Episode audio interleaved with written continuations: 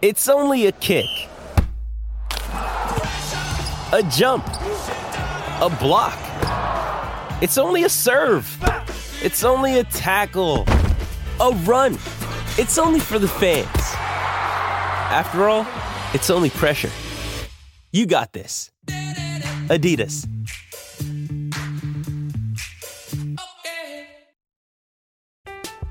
I'm Alex Rodriguez. And I'm Jason Kelly. From Bloomberg, this is The Deal. Each week, you'll hear us in conversation with business icons. This show will explore deal making across sports, media, and entertainment. That is a harsh lesson in business. Sports is not And, uh, as simple you know, I- as bringing a bunch of big names together. I didn't want to do another stomp you out speech. It opened up so many more doors. The show is called The, The Deal. Listen to The Deal. Listen to The Deal on Spotify. Why take one vacation with the family when you could take all of them? With Royal Caribbean, you don't just go to the beach. You visit a private island and race down the tallest water slide in North America. You don't just go for a road trip. You ATV and zip line through the jungle. You don't just go somewhere new. You rappel down waterfalls and discover ancient temples. Because this isn't just any vacation. This is all the vacations. Come seek the Royal Caribbean. Ships Registry Bahamas. Mirror man, mirror man, you twist and turn my mind until I don't know who I am. Mirror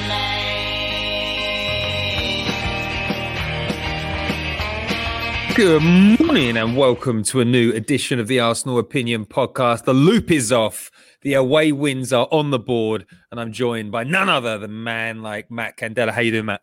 Oh, I'm good. I'm really good. That was sensational win, in my opinion. Really, that was the toughest game of our group stages, and uh, we escaped with three points.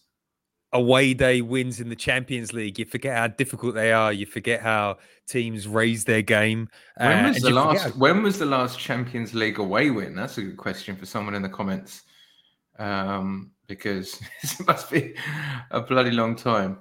Yeah, it's um, it's it's uh, difficult, and we uh, we have not been good in Europe under Mikel Arteta. So to grind out a win like that, you forget how how good the atmospheres are um, across Europe. Like real colourful collective of supporters out there. Noise was good. Um, felt like an exciting occasion. I thought that green kit was looking really nice. Felt proper Champions League. It did. It did. Basel, apparently, says Jaffa, says uh, Sean Sheehan.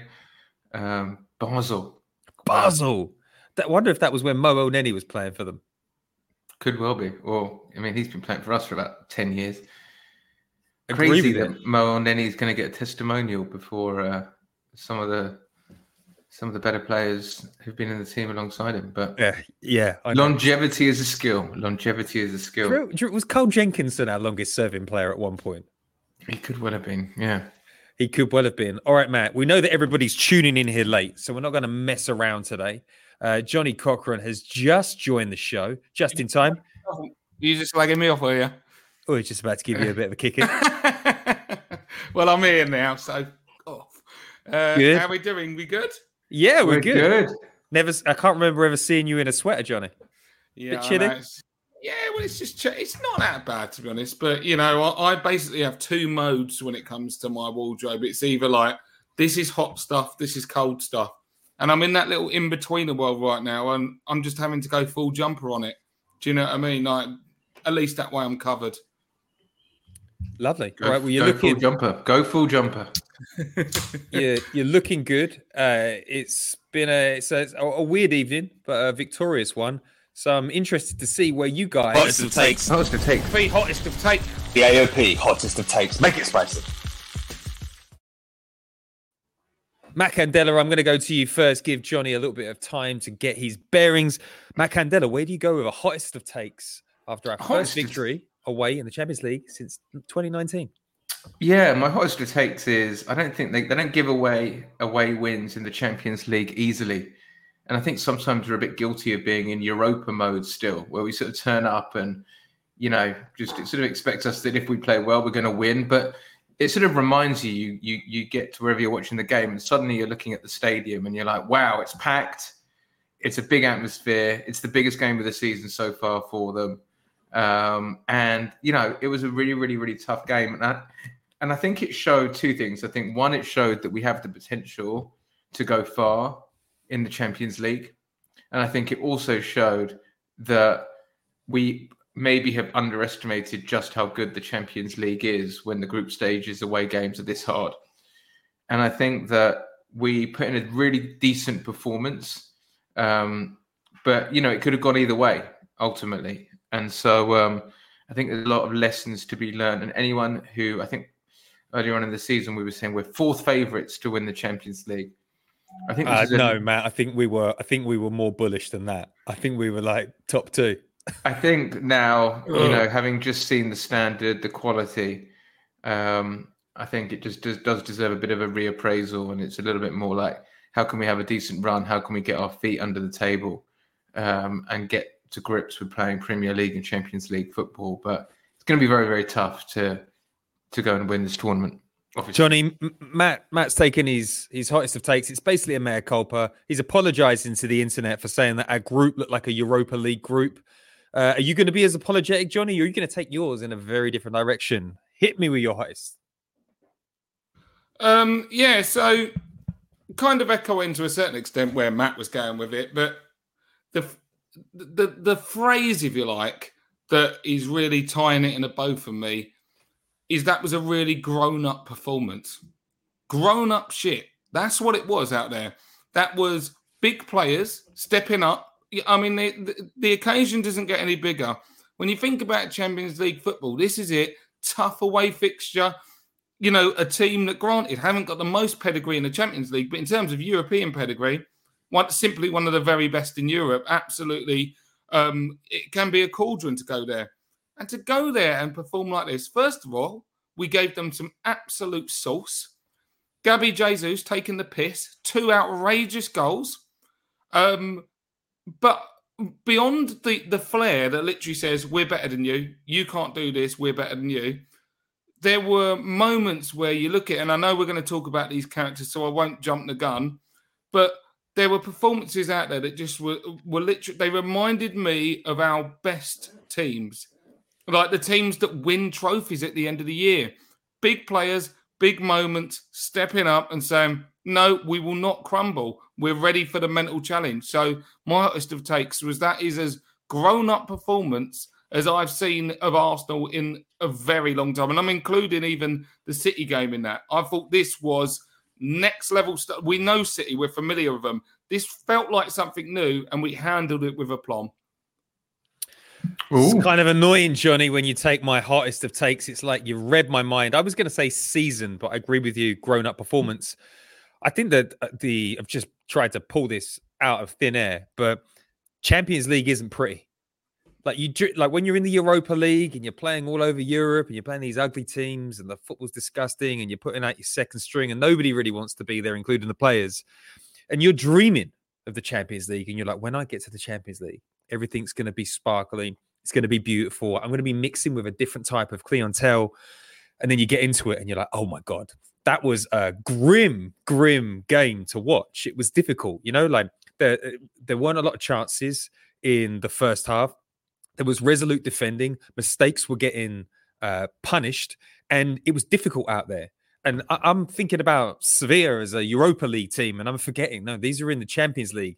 And it doesn't matter um, whether, you know, domestically, it doesn't matter what's going on. Um, i I think that some I had some flashbacks of being in the Champions League back in the day and being like, doesn't matter, they're like eighth in the league.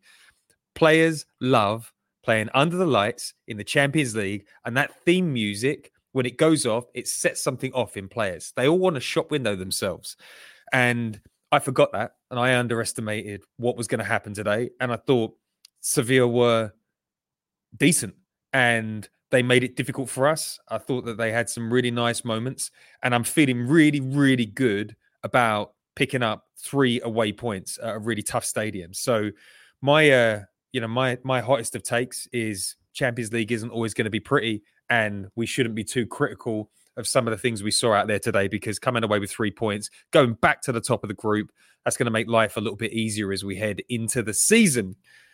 Yeah, right. I think I think I'd just add one thing, which was we were under a bit of pressure after that Lens game. Um, and the last place you wanted to go, having just suffered a defeat, is to play the hardest game, the hardest team in the group, other than ourselves, away from home. And I thought it could have got. The thing about the Champions League is if you lose two on the bounce, you're suddenly in trouble about qualification, and the pressure just ramps up. Whereas now with that win, I mean, I would have taken a draw before the game personally because I'm just like, just don't lose away, win your homes in the Champions League group stages. But to get the win was really significant because if, if we if we hadn't, you know, it's it's a completely different group. Yeah, yeah, we we have completely stole the you know the impetus now when it was hanging in the balance after the Lens game, and you are thinking, oh, w- we were all confident of qualification, but I couldn't agree more, Matt. Even I'd have taken a draw.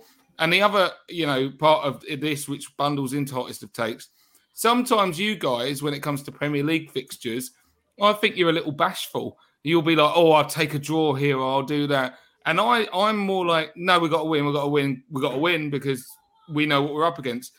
This competition, I err on the side of that a little bit more, like you guys. Like Sevilla away, yeah, we'll take a draw because that's not where we need to do our work. We need to get very busy when we're at home and uh, and handle our business. And now, having gone to uh, at least on paper our most difficult fixture away and picked up the win, it kind of puts the uh, wind back in our sails. And really, we should be able to handle our business at home and and we'll sail through the group. I think it's a good point because if we were playing Seville in the last sixteen, and we got a, a two-all draw away, you're like, okay, every that's that's a good result you know, we got away goals. Uh, we've come away unscathed. Now we got them at home, and if you want to win the Champions League, you've got to beat them at home. So, I agree. All right, guys, uh, we've finished out the hottest of takes. But if you're listening to this right now, or you're watching us on YouTube, smack the like. We can't move on until we get more likes on this post. You're watching it; it's an easy move. If you're smacking the like and you're like, "Oh my god, I, I haven't, I haven't subscribed. What should I do? Which one? Do both. Do both. You have full permission to subscribe to our YouTube channel and click the like. Okay, I'm seeing those likes going up. So let's move on um, to the next topic. Jesus, the magician. Uh, this game was all about Gabi Jesus and his moments of magic. Um, he pulled the ball down, did an amazing turn to set Gabby Martinelli off on a run for the first goal. And in the second half, he pulled a bit of magic out of nowhere. Dennis Bergkamp esque, Thierry Henry esque, Robert Pires esque just picked out the top corner and unleashed it. Johnny Cochran, have we got Gabi Jesus back? Is that the is that the player that we've been missing since February? Well, even if it was, um, even if it was, uh, I think you know, Sod's law is that he limps off the field anyway. So you're like, oh, has he rekindled the flame? Is he going to go on a run now? Well, no, he's actually going to come off with ten minutes to go, and hopefully it's nothing too severe. It was more precautionary, but this is what Gabi Jesus can do for you at times. And and to be honest, I don't want to have to be the old adage, putting someone else's candle out to uh, you know to puff up someone uh, someone else's. But this is what Eddie doesn't offer you. I'm, I'm afraid when he starts games, that assist for Martinelli's goal was world class football. That's what it was.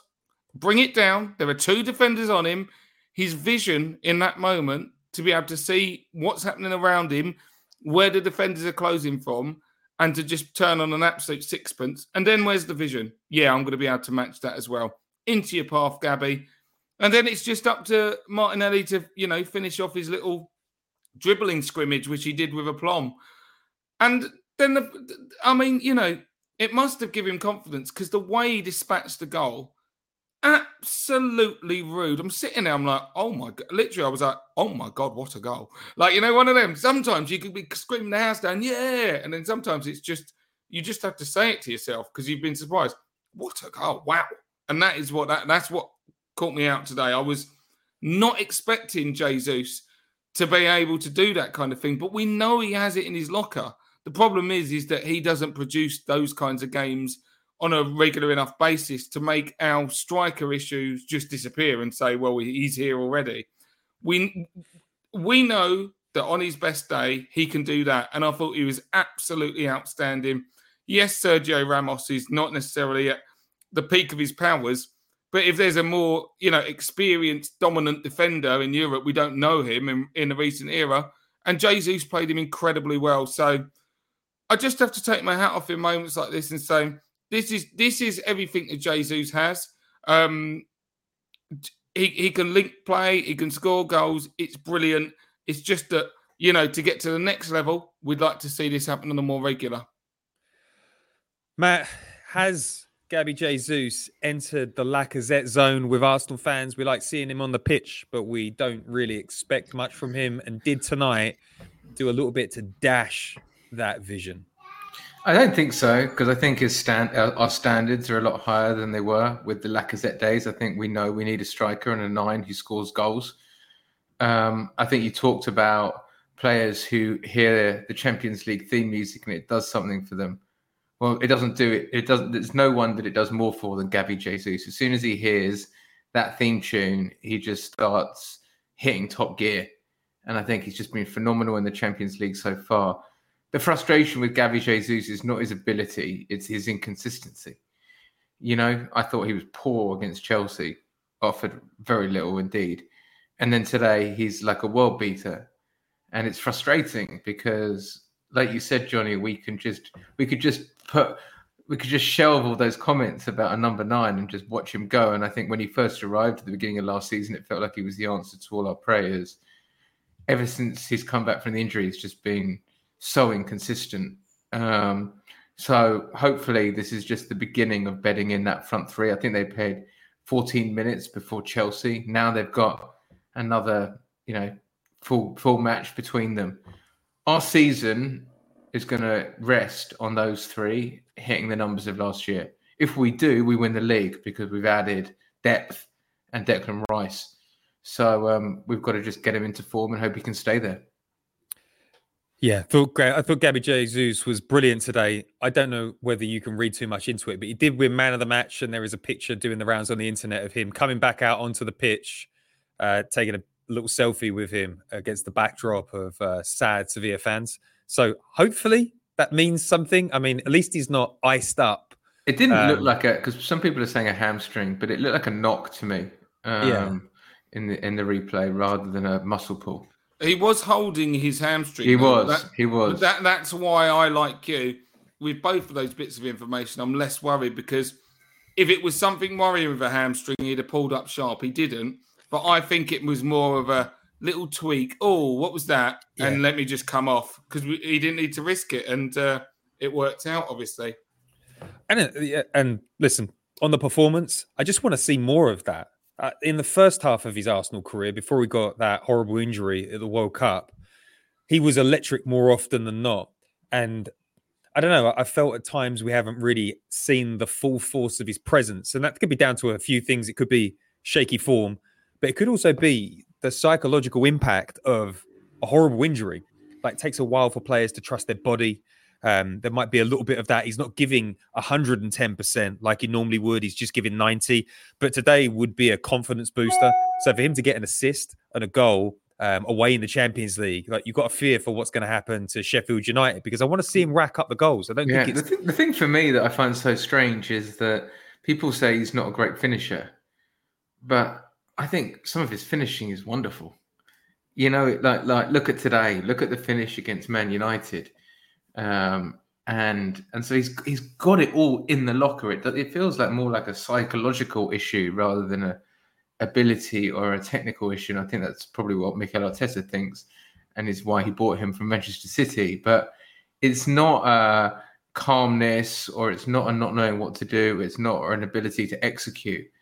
This this it does feel like it's in the in the head more than anything else. Yeah, it's definitely um a, a mentality issue in certain moments. The problem is, is and, and I don't think it completely fits Jesus, but something like today is a wonderful goal that's been scored. But again, to use the cliche, there are great goal scorers and scorers of great goals. And sometimes you can be hypnotized by, oh, what a goal. I'd rather, you know, four tappings in five games than one screamer like that. Like, not interested. That's why if Eddie was delivering the currency in his position, which is goals, goal every game or whatever, I wouldn't be sitting here going, you've got to get Jesus in, despite him being a better player. Because if you score goals, stay in the team. But if you don't, then it's just going to boil down to who does more. And Jesus certainly offers quite a lot with his general play, but we'd like to see him scoring on a more regular basis to make the you know naysayers, naysayers disappear. But it does sound from the comments, uh, some people watching the Arteta interview live, uh, that there's Arteta said he felt his hamstring and wanted to come off. Uh, Uh, but remember, at these, least it, that these, was at these least that- hamstring injuries are driving me up the wall. Like it, it- they're out of control. But you can't blame anyone for someone getting a hamstring in- uh, can. injury in the 80th minute. You, I don't. You, think you can al- like a, a soft tissue injury. Hamstrings are down to wear and tear. Always like clubs. Clubs will work hard to prevent hamstring injuries because it's it's not 100 percent in their control, but it's very much in their control. That is a fatigue injury for a player that hasn't played a lot in the last 10 months. So But either way, really that- really disappointing. that's him saying felt the hamstring, wanted to come off. This is not snap my hamstring, needed a stretcher to pull me Yeah. off. No, the key feels like we're now is yeah. the key now is whether Arteta looks at that as a situation that he then protects Jesus against on the weekend. Is Eddie coming in to make sure that we don't go, oh, he'll probably get through the game and then he actually pulls it?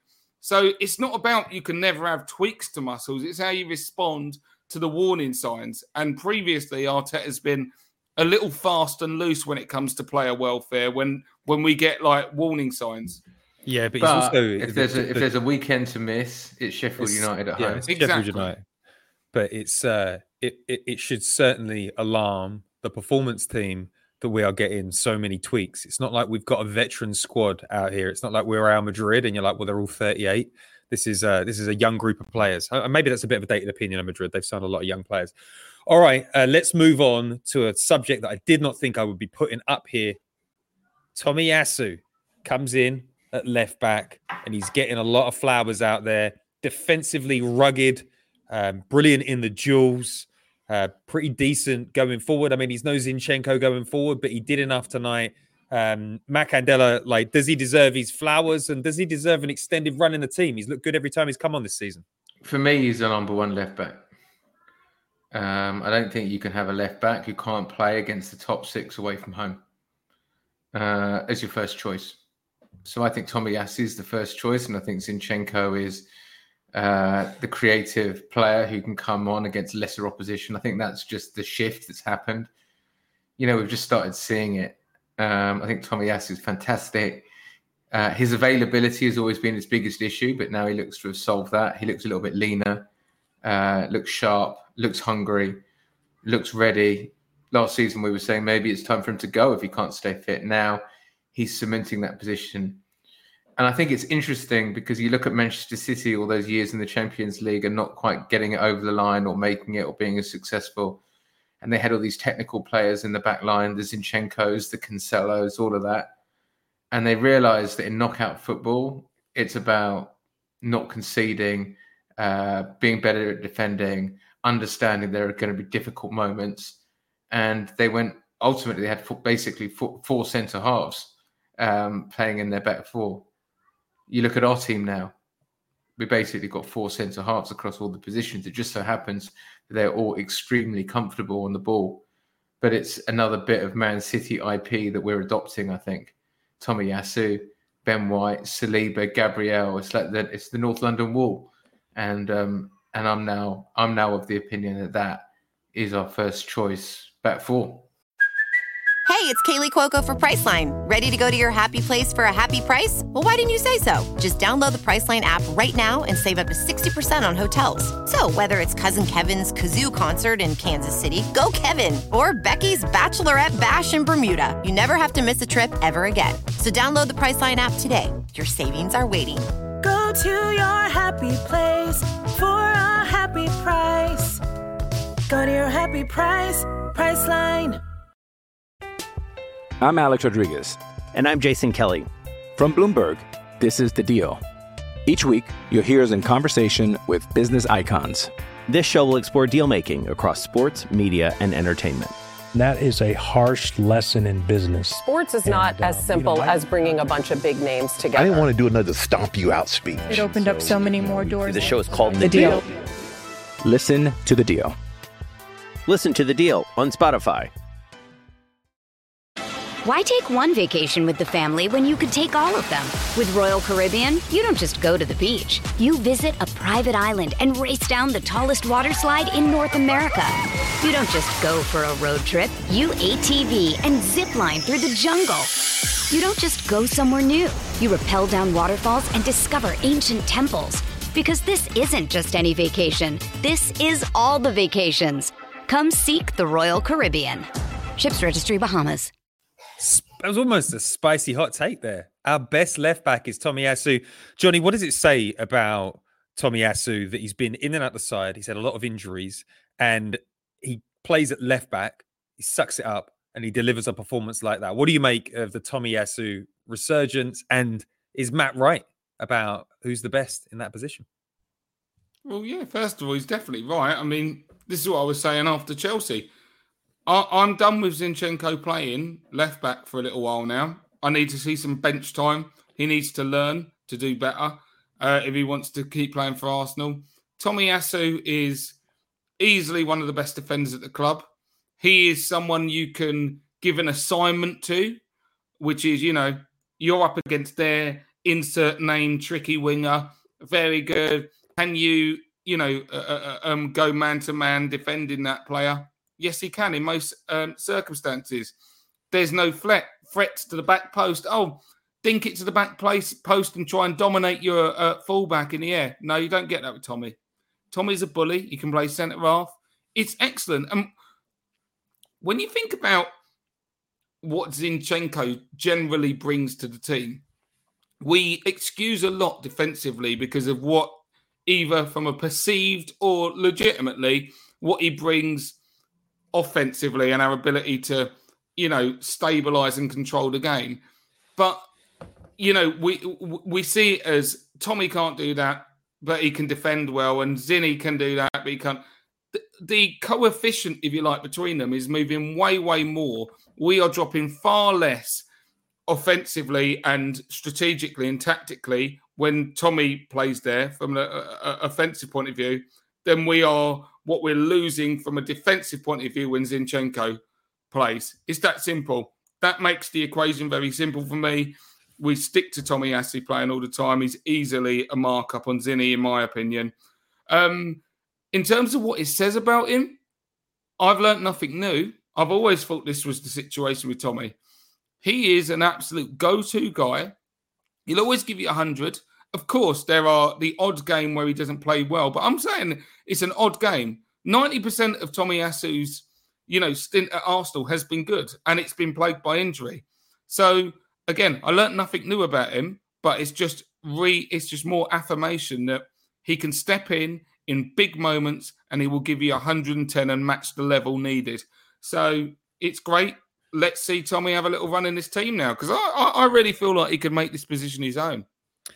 I'm I'm with you both. I think Tomiyasu has has has spent a lot of time on the training ground, working hard, getting fit, trying to be available, and he deserves a run in the side after that performance. If if this is a real meritocracy, there's no reason that we don't see Tomiyasu uh, at the weekend. I love the flexibility that he offers us. You know, he can play all across the defense to a, to a high level. I love his attitude. Um, and I love what he brings to the game. And Arsenal need a bit of solidity. And we all love Zinchenko and we all love what he can give to the side. And I think some of the criticism of him has been a little bit over the top. Um, you know, I saw a lot of critique over the weekend that was a little bit unfair. It's like, think of where we've come with that left back position. But he's not in great form at the moment. Didn't start the season, hasn't had a lot of good games, makes a lot of mistakes that people ignore. Time to give uh, Tomiyasu a go. And I, I like Matt's comment about the the four centre backs that we have at Arsenal. Is I don't think they're traditional centre backs, but we've got the we've got the vibe of having four centre backs and the, I, the, the, North London wall. Woo. The North London wall, but I would still say I play Zinchenko on Saturday. I mean, if there's a game to play Zinchenko, it's against Sheffield United at home because it's a deep block, it's at home. Um, someone else to pick the lock, keep Tommy fit. He's a guy who has proven that when you overplay him, he gets injured. And we've got a big trip to St James's Park the week after. We've got we've got uh, we've got West Ham next week. Um, so you know, first choices don't have to play every single game. Would be would be my uh, my final say on that. Well, there's uh, just a bit of uh, rules in the YouTube comment section. There's a bit of objectification of Johnny going on right now. We've had a fan say, "Get your kit off, Johnny." This isn't the forum for that, mate. This is not. This is not Johnny's OnlyFans site out here. You'll have to go to a, it's a different different platform for that. We can hyperlink that anyway. You yeah, know, we'll, uh, we'll put that. It's uh, it's patreon.com forward slash the Arsenal opinion. It's, uh, it's, it's five bucks a month, uh, and Johnny will literally do anything to, to get your five bucks. Uh, all right, let's uh, let's. I tell you, we're going to move on to a, we're going to move on to a tough subject now. I, I didn't want to put it up. You know, one of my favorite players is Martin Odegaard, but this the topic of this conversation. Erde gone off the boil. Uh, Martin Odegaard uh, was not good today. Didn't have a good performance. He wasn't strong in the challenge. Passing wasn't great. Didn't really contribute to the overall flow of the game. Felt like he was very, very advanced during the game, but he didn't have a lot of impact. Um, Johnny, what's going on with Martin Odegaard at the moment? Like, if we're living in a world of meritocratic um, selection, does Martin Odegaard need a little bit of a rest? Well, it's kind of similar to the fact that, you know, like Saka at the start of the season, given a lot of patience. We know that Mikel does not like to mess around with his key players, even when they're having stinkers, stinking the place up. The last two games, you could certainly put Odegaard in that category. Really, really like anonymous performances, not doing anywhere near what we would come to expect from him. Yeah, just all, all round not meeting the mark. That being said, there are certain players that are so pivotal to the way that we play when they're, you know, at their best. The manager, and I think the fans to a certain extent as well, we're already convinced we don't need convincing of these players' quality, and we ultimately allow them to play themselves back into form a little bit. If he was going to be sat down, again, perfect game to do it. I don't think we need Martin Odegaard to beat Sheffield United. Fabio Vieira, if you are going to come in, or Kai, Kai might be getting game time anyway, but Fabio Vieira, if you're going to come in, mate, if he can't do it against Sheffield United at home, we've got bigger questions yet again. You know what I mean? So these are the kinds of games to drop people out. But for sure, Martin has just not been hitting the heady heights lately. And, um, you know, hopefully he can recapture and rekindle that form ASAP. Matt, um, Martin Odegaard, a little bit out of form. It's quite amusing to see people come back and say, see, I told you at the start. I told you from the loan he wasn't good enough. No doubt in of his quality, but his form doesn't seem to be there at the moment. Does one of our most played players need a bit of time out of the squad, or does Arteta need to play him into form? I think it's a good question. He's out of form, no doubt about it.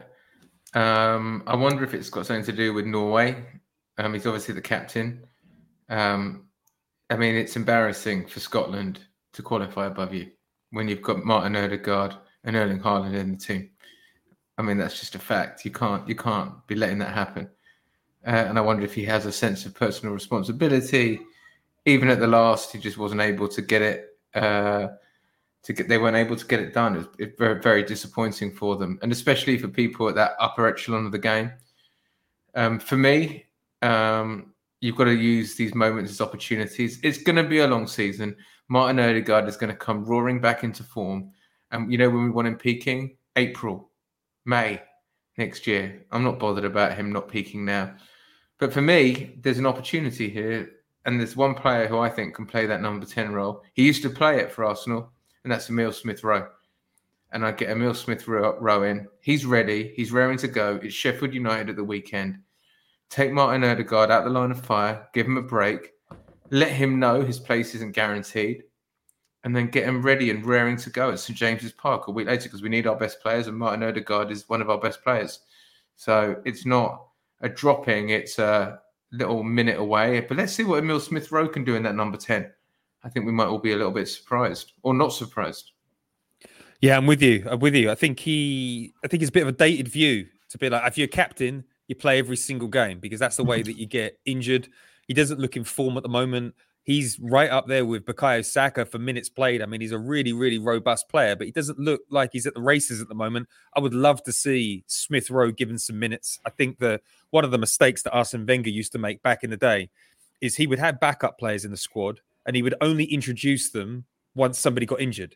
And what does that tell the player? It says you don't trust them, you don't care about them, and then you get abject performances out the back when you need to call on someone. I think that you have to show Smith Rowe a bit of love, and Sheffield United is a perfect game for form, um, for him to show off a little bit and to feel a bit of the love from Arsenal. So I think that um, I would rather give, you know, read the warning signs. You know, Saka's looked tired at times this season, then he gets a little tweak. Like Martin Odegaard hasn't had a tweak yet, but you fear that that might be coming. So uh, I'm in agreement with you both on that.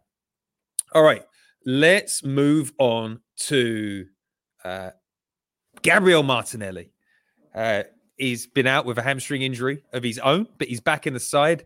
Um, I want to talk to you both about that finish he picked up on the the Jesus run. He absolutely skinned uh, the Sevilla defenders, but I had flashes of Theo Walcott going on a run like that and missing, uh, but he kept a cool head. He scored a goal. How important is it, Johnny, that Martinelli gets back into the scoring form and gets us 20 goals this season? It's really important, and he he is a player that is so easy to overlook. And uh, he really is the way that we set up. There's a lot of, and I'm rightfully so. There is attention on Saka and Odegaard and that, but sometimes you, you, you know, blink and you miss the stuff that Martinelli does. He is such a talent. He's arguably the best dribbler at the club. So good on in possession, and he's got a killer eye in front of goal. He's one of our best, better finishers. And it's funny that you bring up the Walcott comparison we've had a number of strikers, strikers, attacking players, anything, you know, who, when they get through on goal, you just simply cannot trust that they're going to finish. You can't trust that they're going to dispatch. We've had the likes of Aubameyang, for instance, when he was, you know, red hot, where he might. But so often it's like other players who you're like, oh no, he's missed again. He might score. But Gabby looks like he can be a real menace in those situations. And what what's so excited about me? Uh, so, so, what so excited me about it was partly going back to the conversation we said earlier about what it means to how you have to win in the Champions League. When you go away from home, there are times you have to play on the break. The teams are too good. You are not going to Bournemouth away here. This is not what this is. They are serious units, teams that have know how to take you down. And you can't just sit there dominating possession all the way through.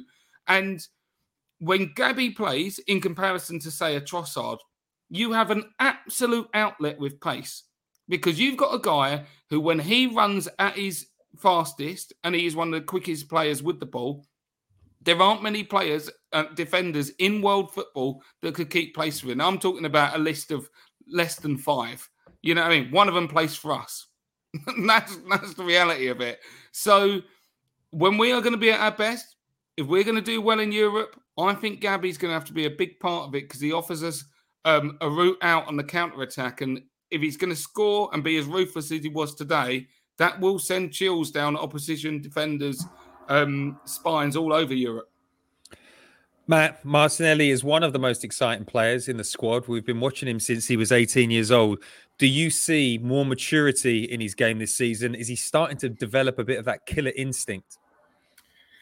Well, it's been a stop start this season, right? He's got injured. He was sort of slow start, injured, not quite right, and every but but every time he's got minutes, he's threatened, and it says something to say. I don't think it's beyond the realms of possibility that by the end of the season, we're saying Martinelli's our best player. I really don't. I think he's got all all the attributes, and the biggest attribute he's got for me is his character. Because um, I think if you ask me what Saka had more than anything, it's his decision making. He never makes a bad decision. Just so great uh, uh, uh, and so efficient.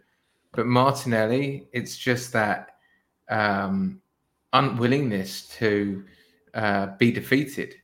Like against Chelsea, I thought the whole team were poor but the one player who didn't look phased by the rain, who didn't look phased by the poor performance, who kept going is Gabby Martinelli. Today, you know, great save from the goalkeeper to deny him the first one. He didn't get that first one on one, but the second one was was was was fantastic. He never stops running. He's so dangerous. When people are like, "Oh well, Trossard's," you know, which maybe Trossard should start. It's like Trossard's a super sub. That's what that's what he is. He's fantastic, super sub, and he's proven his worth. He's a Sylvain Wiltord, but Martinelli has the potential to be a Robert Pires esque level of player. Um, so we're just so lucky to have him. We've got to keep him fit, um, and uh, and yeah, it's it's great. I love a Brazilian that makes it in the Premier League. Totally different cultures, totally different pace of life, totally different game, and they just lap it up. I mean, he looks like he absolutely loves the game. He he reminds me a little bit of um, of Luis Suarez in the dogged approach to the game. Nothing phases him, never gives up, chases everything down like his life depended on it. And what we're waiting for is the finishing to, to click because once that finishing clicks and he goes into Suarez mode, Alexis Sanchez mode, he's going to be. I, I, think he's a sleeper for one. You know, for becoming one of our best players. He has um, everything that the front three has, um, but I just love his drive in the game, and I, I really want to see him have a clear season for injuries. I don't want to see the stop start um, issues that we've had in the past. Like he needs a good three months in the team. And I want to see him get to 20 goals because he's definitely capable of being a 20 goal a season striker for us. But I love the fact that he did that in the Champions League. He must have had all sorts of things going through his head when he's running through and goal. Um, so brilliant performance from him. Let's hope that he can keep fit. And we're going to need him um, over the next few games if we've lost Jesus for another three weeks. Um, all right let's talk about something difficult again. Uh, David David Raya, he's he's got a lot of fans. A lot of fans are, are close attention to him. The British media seem to really get behind uh, Aaron Ramsdale. Uh, people were talking to Arteta in the press conference about the song. You know, away day fans singing the name of another goalkeeper who's not even in the stadium is is pretty grim. Um, and we were hoping for a bounce back performance. We saw some shaky moments. You know, one shaky moment with a, with a pass out from the back. We saw an absolutely world class save where he tipped the ball onto the bar. But then in the 93rd minute or whatever it was, he came out for a punch. Didn't look like he was looking at the ball, and it skimmed off his glove just over the bar. I think a lot of Arsenal fans had a little accident in that moment. Um, Matt Candela uh, you've been paying close attention to David Raya. You've got some pretty strong opinions. Have they changed after today? Stats tell us that he's a better goalkeeper. It's as clear as it's as clear as that. Every single stat says David Raya is a better player. Every eye test says, "Why are we doing it?" That's the way I feel anyway, um, because he doesn't make me feel confident. Um, he feels like he spreads nervousness. Um, maybe Aaron Ramsdale would be more bold if he was completely fine to just make mistakes and keep passing the ball to opposition players. Maybe I'd be more bold if it was that. Um, Don't be facetious. I'm not. He's making mistakes every game. Um, that if it was Aaron Ramsdale, he'd be swapped out. Um, but I just think that the decision's been made and we've got to get behind it. Of course, we're behind him. He's the Arsenal number one. Why would we not be behind the Arsenal number one? It just doesn't help that for so many of us, Aaron Ramsdale is symbolic of the shift in culture. He was one of the beacons of this like new spirit. Uh, we love him as a person. We love him as an individual. But you know what? There's been loads of Arsenal players that we've loved, and when we had them, we didn't win stuff.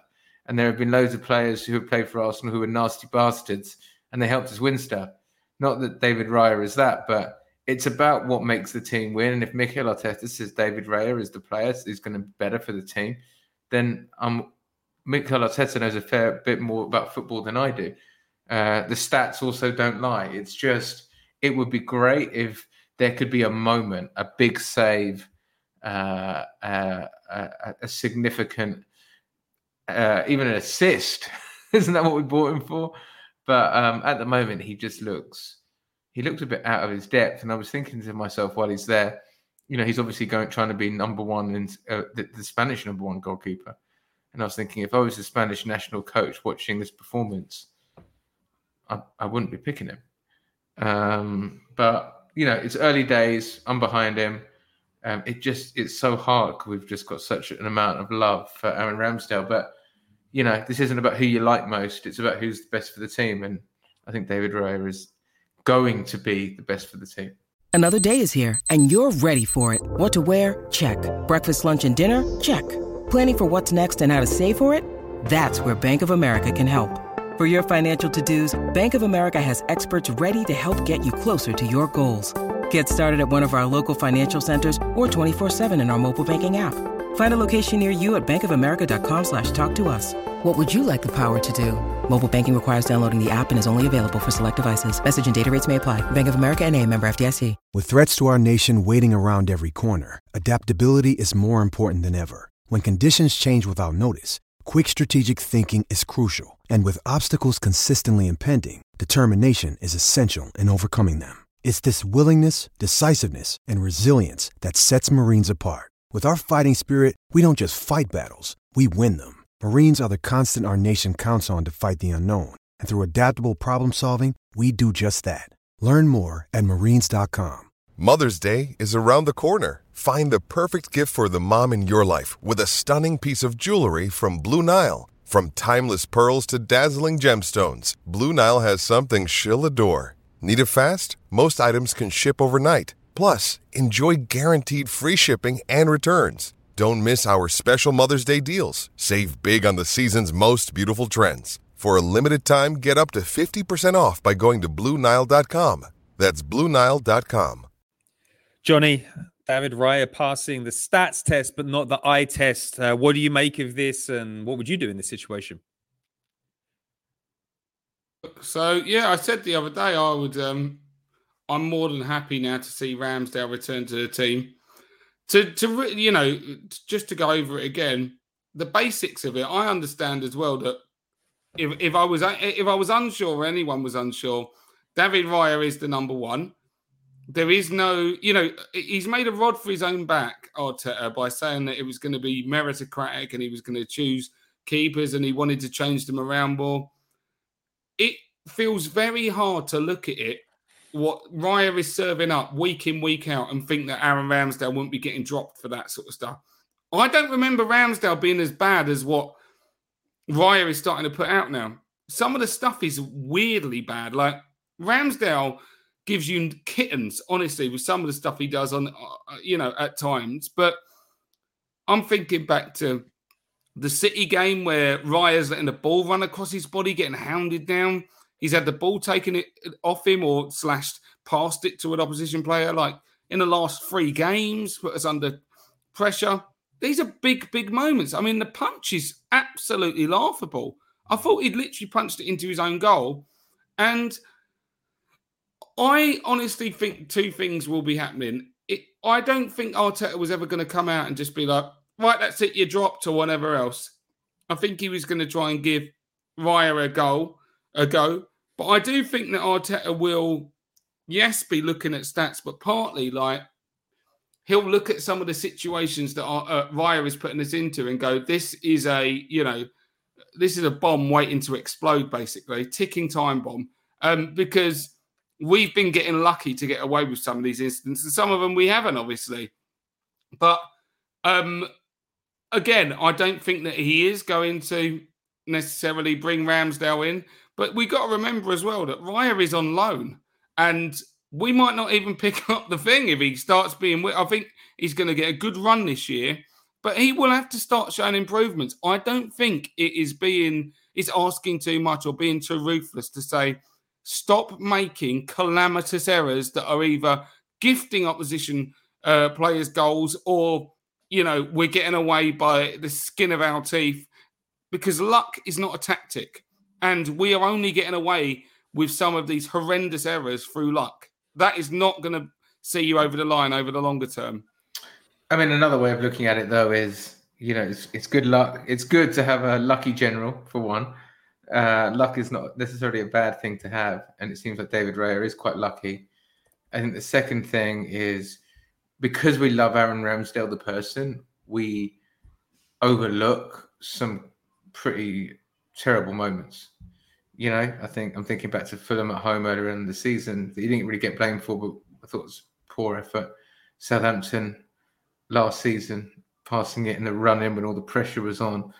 So, you know, are these, is it just that the situation is making us look extra hard at every single claim every single kick because of this like situation that's been created versus just going, well, he's come in, we're beating Seville, we're beating Manchester City, uh, we're top of the Champions League group, we're flying high towards the top of the Premier League. Like, what are we complaining about? Yeah, I think that that's exactly right. I think that if if Arteta thought that David Raya was damaging the team, he would have him out. I think that he probably looks at the form of Aaron Ramsdale before. He's like, well, hold on a minute. What are you asking to go back for? The player that was part of a bit of a collapse at the end of last season, the the goalkeeper who ranks number 12 in the Premier League for shot stopping, the guy that doesn't come for crosses anymore, the guy who's passing really died. The thing that I liked about Raya today is I thought he was aggressive with his passing. I think that Arteta is asking him to get involved in like rondos in the build up, which is absolutely nuts for a goalkeeper. Um, the mistake at the end wasn't wasn't great, but overall, his claims for crosses in the game thought he did a good job. He made an absolutely world class save. Um, the the sort of saves that we used to see at the start of Ramsdale's uh, Arsenal career, but didn't see after that. And I think that there are two things for me. Number one, don't don't rest your hopes on Ramsdale getting back into the side. It's not happening. He's Arteta is wedded to this new idea of playing, and quite often new ideas take a while to bed in. And he had this idea with playing Thomas Partey as a single pivot, and everyone was like, "You can't do it, can't do it, can't do it," and it didn't age very well because he can do it.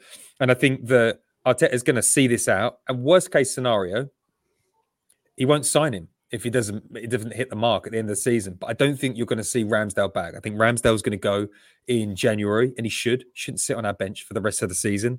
Um, and I'm I see well, the green. You can't have you can't have Karl Hein as the backup for the. I think we'll bring in a backup. I think we'll bring in a backup. And I, but the, I, I don't. The, the problem with that though is that we spent 30 million on Aaron Ramsdale, and supposing we sell him for 50, which knowing our luck is extremely hard to do because we just Yeah. signed David Raya. Might- might get 40. Might get 40. So how much is the backup going to cost? 10. So basically, we spent all the money we made on a backup. I think that they're doesn't make gonna- any sense. It doesn't make I think sense. they're either. I think they'll either promote, find a young goalkeeper or somebody that's seasoned. Yeah, no. But I, but I don't, I don't think we can rest. Like, but Arteta's biggest problem in this whole debate is uh, number one, like he's kind of overpromised a little bit on Raya. I'm sure that he will get there, and when we see the Brentford Raya, uh, I think we're all going to be pleased. But he said that he wanted to create a true meritocracy, and when you see mistakes like you saw at the end of the game, when you see a goalkeeper nearly costing you or costing you in games, and you don't live up to your promise, you're to blame. So Arteta is getting upset when people are directing questions at him. It's like you were the one that said if a goalkeeper was having shaky moments in a game, you would sub them. In fact, you said your biggest regret ever was that you don't sub goalkeepers on 65 minutes or whatever it is. So um Arteta's got himself to blame, but I think as fans, we just got focused that it's going to be Raya. We like no point in expending energy on getting that to shift because I don't think we're going to see Ramsdale back in the side. I think they want to sell him. I'm I'm not wedded to Ramsdale being back in in the sense that oh what are we doing? Ramsdale's the nuts like he he didn't deserve to be dropped. No, Ramsdale deserved to be dropped. And if he did return to the team, I would by no means feel like um you know that's that we've we found a solution to this problem. No, I, I just am going along the lines that Ramsdale eventually got dropped because he deserved to get dropped. And as you say about the merit- meritocracy, right now, Raya could have no complaints in getting dropped because it's it's a gaffer game. It's probably two a game at the moment. That's not sustainable. Can't keep doing it. And listen, I- I, do understand that you know, Arteta ultimately is asking certain things of Raya, and it, you know, maybe is taking time. He's and and and I've had other people tell me that the fact that he continues to do what Arteta instructs him to do, that's why he's in the team rather than not making mistakes. The fact he still has the courage to play, and I do respect that to a certain extent. The problem comes in is there are some baseline red flags. If your keeper is nearly passing it to opposition players every game, nearly punching it in his own goal, then and obvi- and he's starting to play really small.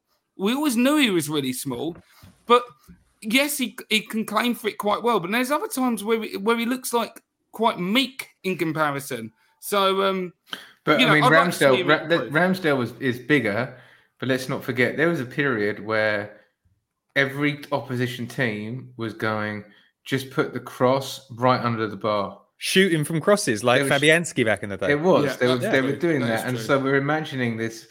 When we're thinking of Aaron Ramsdale, we're thinking of that save against Leicester, the man of the match against Tottenham and Liverpool, and those were the highs, and they were just incredible, incredible performances. But they really weren't. They weren't the norm. You know, it was like a No. real cross section of performances. But when you went away from home, it was every corner was fuck me, we could concede here, and I hmm. don't think you can have that. But Matt, just on that point, like I guess what it is for me, when the worm turned, it was towards the end of last season, crunch games. But what Yeah. was happening with Ramsdale? It was every week. Every single time there was a game, there were gaffes happening. It wasn't like, oh, he's fucked up. A couple of weeks later or a month later, there's another gaff, and you can kind of say it's ups and downs. It was just shaky all the way through. That's where we're at with Raya right now. It's gaffs every week. I, And- I, I do agree with that because I think that Southampton game, the big thing that was aimed at Aaron Ramsdale when he passed it to whoever it was, Theo Walcott or whatever, Theo Walcott scored, it was we blamed a lack of concentration. We, that's that was the, that was the term, right? Lack of concentration. I mean, it's identical to what, I don't think it's concentration. I think it's just it's decision making more than concentration. But although they're they're they're they're similar concepts, but yeah, we can't be that overly critical of Aaron Ramsdale doing it against Southampton at home, and then not say, wait a minute. The worst ones for me were at Chelsea. That was the worst because that was passing it to Cole Palmer or whatever, and, and he should have scored, and it should have been three 0 and then it really is game over. And that's uh, and when you see the ability of the team to come back from two 0 you realize how fatal it would have been if it had gone to three. But it's the annoying thing about it is it's already a boring conversation.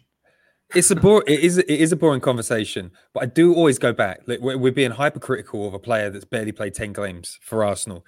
Give him time. Everybody said Ben White. no shit. I don't think Everybody's- people are anti. I don't think anyone is anti David Raya. I think there's where we're pro Ramsdale because we like him and we know him, and he's been part of this journey with us that we've loved so much and is still part of. Um, it doesn't quite fit with the narrative we were given by the coach. No one was saying, "Oh, is Bernd Leno going to be coming back?" It was like, "No, Bernd Leno's dead. He's buried in the backyard. He's not coming back. Uh, he's just got to sit it out for the season, and they go to Fulham."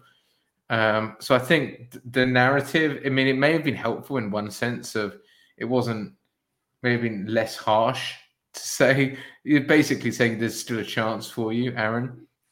But I do think that the one thing I'd say about Aaron Ramsdale though is I think he's such a he's meant he does have something about him that I would love him to come back in and go, yeah, show me what you've got. Can you do what David Raya does? Can you slow the pace down? Can you rondo the ball? Can you up your distribution? I wouldn't put it past him. I really wouldn't put it past him. I think he, he's played eight games for Arsenal. The same people pining for Aaron Ramsdale were the people that were speaking loudest about how shit Aaron Ramsdale was. So it's like That's me. the same the, the, the same people that were criticizing Ben White. He wasn't good enough after one bad performance against Brentford. I think that it's like you it, it is a complicated system to come into. He's part of the fabric of Brentford. Uh, you know, he was literally written into the game plan of Brentford. Like Jurgen Klopp was like, this is like playing against the centre back. I think he's a good goalkeeper. I think if we give him a bit of time, he's going to shake those mistakes out. Players are going to learn how to play with him. You know, like they're, they're not used to a goalkeeper that will play into those positions. They're not used to a goalkeeper that is basically an auxiliary centre back. And I think it will come good. And all the people screaming in the comments saying David Raya is uh, you know, he's rubbish. He's not as good as Aaron Ramsdale. Come back to me in three months. And if we're Well, still in the I same mean, situation, I'll hold my of- hands up. And One say, of the things I've been talking about because it's it's John Lukic, David Seaman. That's what it is. Um, and I think it's really, really similar. John Lukic had won us the league in '89. David Seaman came in, greatest goalkeeper Arsenal have ever had, in my opinion. And um, you know, it's if David Raya wins the league, who's Aaron Ramsdale? He'll literally be a footnote. No one will ever remember his name. Yeah. But David what I will Raya say will is be an Arsenal legend. Yeah, David Reyes g- cut cut those annoying mistakes out because I, I thought they did a lot of good stuff today, but it's like that punch is what's seared in my memory because it was the last thing that happened. All right, guys. Final, uh, final quick topic. Um, let's talk about Arteta's uh, game management. Arsenal played a very mature game out there today. We caught them on the counter attack. Um, what did you make of Arteta's performance? He's come under a lot of criticism over the last few years for how he's played in Europe. Matt, did you see something special tonight? Are we starting to turn a page on European games? I just like the way we play away from home more than I like the play, way we play at home. Um, I think we're the, the ultimate away team because we just seem to get the balance right between offense and defense a little bit. You know, it's just like we just seem a little bit more conservative when it comes to uh, protecting our goalkeeper. Um, so we can still be a threat offensively, but you know, I like I like the balance of the team. Um, I thought we played it well. I thought there were moments where we weren't just playing in transition or on the break. We were on the front foot in the first half, especially. Um, and then, you know, we scored our goals and that allowed us to play on the break. So, you know, it was almost the ultimate away performance. The one mistake was the game was basically dead when Gabi Jesus produced that moment of magic and letting them in with a dumb, poorly defended corner was the blot on the copybook. Because if we just seen that out for another five minutes, the stadium's quiet, we pass it around, we get a third, game over. So, um, yeah, I'm, I'm I'm liking these away performances. Chelsea, Chelsea, the exception. Johnny, um, why don't you answer the Arteta maturity? And listen, we've got Paul in the comments. He said we haven't even mentioned Declan Rice. Um, so why don't you double it up? All right then, and I will go into a little.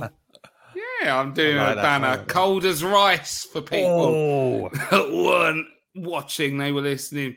Just delivered that, so we like a pun here. Um, yeah, you know, Arteta maturity. Let's just tie that up in a kind of bow really quickly and move on to what we want to be talking about. Yeah, you know, um, I think Arteta's got he's got his overall plan with the team, and the team are constantly learning more and more what he expects them to do. And one little note on that, I looked at the likes of Declan Rice, I looked at Saka and stuff, and I realised. I remember when Arteta first came in, it seemed like he strangled the like the, the playing squad. Like, do you remember we used to talk? There's no creativity in the team. Like, what is he actually doing? It's just too regimented. And now you look at it, and don't get me wrong, I know we've not been firing on all cylinders, but the players always know what they're what they're meant to do now, and it it offers so many different possibilities. And, and obviously, if we do, hopefully we will click soon. We are going to be really hard to stop. Declan Rice, I, I think he might be our best player now, and it is terrifying to think that a player we could bring in and within 10 games, he's basically like, you go as I go, Arsenal. He is unbelievable. When you go away from home, those European nights, have you got the leaders? Have you got the legs? Have you got the guts? Declan's got it all.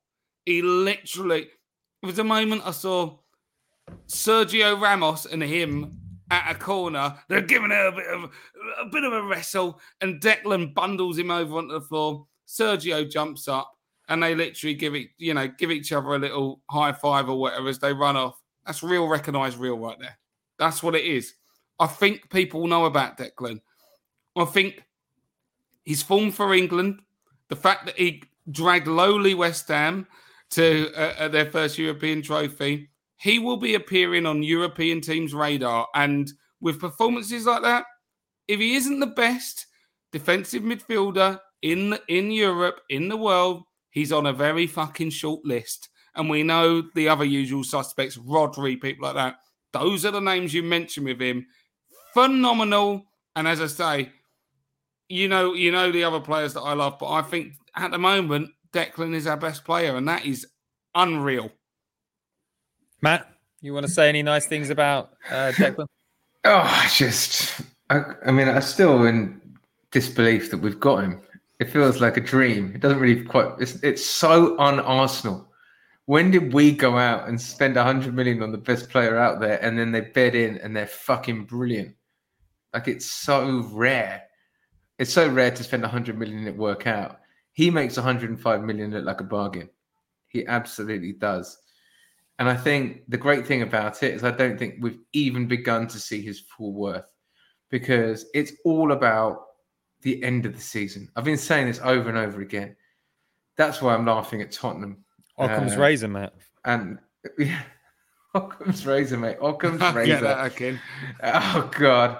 Uh, but it's but for me, it's all about just staying in contention, keeping legs fresh, not hitting best form, but staying within knocking distance, just like showing glimpses. And then February, March, knocking on the door and just saying, Where are all the trophies? I'm coming in to take them. And that for me is when that's why I'm like, give Jorginho, give give 15 games on the trot, take minutes off some of these players' legs, give Eddie some runouts. You know, let Zinchenko and, and Tomiyasu rotate. But when it comes to February, March, and the big games, I want to know who the big players are. Declan Rice is going to be the player that when you're two, when it's two all at West Ham away and you've got 10 minutes to go, he finds the three two. When it's three all against Southampton, instead of the shot hitting the bar, it hits the bar and goes in. When you're away at Liverpool, you get the win. And when you're on the floor and you're playing Manchester City away, somehow you manage to get what you need. He's the kind of player who can do that. He's the kind of player Arsene Wenger used to talk about. Um, Paul Merson said Arsene Wenger gave him unbelievable belief. Well, Declan Rice gives me unbelievable belief, and I'm just thank fuck he's here. All right. Well, there's not much left to be said about Declan Rice. We are lucky to have him. We're lucky to have three points away from home in the Champions League. And uh, hopefully by the end of December, we'll feel like we're lucky to have David Raya. Um, on that note, we're going to finish up. We've given you an hour and two minutes of spicy opinions. We've got a young lady sitting next to Matt in the room at the moment. She's live on a podcast, making her podcast debut uh, before she's five years old. Unbelievable. Um, all right, and uh, I guess I'll say thank you for listening. If you like this sort of content, we do Patreons. I dropped the David Raya special. Johnny does his ratings, which is super spicy, and we do all of the before the whistles um, for the league games, and we'll be on before Sheffield United. And if you're listening to this on YouTube, give it a five star review. If you like this on uh, on the internet, also subscribe. That makes us happy.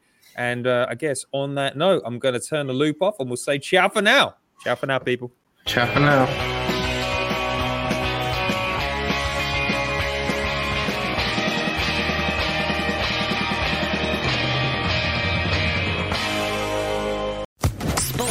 Podcast Network. It is Ryan here, and I have a question for you. What do you do when you win? Like, are you a fist pumper? A woohooer, a hand clapper, a high fiver. I kind of like the high five, but if you want to hone in on those winning moves, check out Chumba Casino. At ChumbaCasino.com, choose from hundreds of social casino style games for your chance to redeem serious cash prizes. There are new game releases weekly, plus free daily bonuses. So don't wait. Start having the most fun ever at ChumbaCasino.com. No purchase necessary. VGW. Void were prohibited by law. See terms and conditions. 18 plus. Hello, it is Ryan, and I was on a flight the other day playing one of my favorite social spin slot games on ChumbaCasino.com. I looked over the person sitting next to me, and you know what they were doing? They were also playing Chumba Casino. Coincidence? I think not. Everybody's loving having fun with it. Chumba Casino is home to hundreds of casino-style games that you can play for free anytime, anywhere, even at 30,000 feet. So sign up now at ChumbaCasino.com to claim your free welcome bonus. That's ChumbaCasino.com and live the Chumba life. No purchase necessary. VGW. Void prohibited by law. See terms and conditions. 18 plus.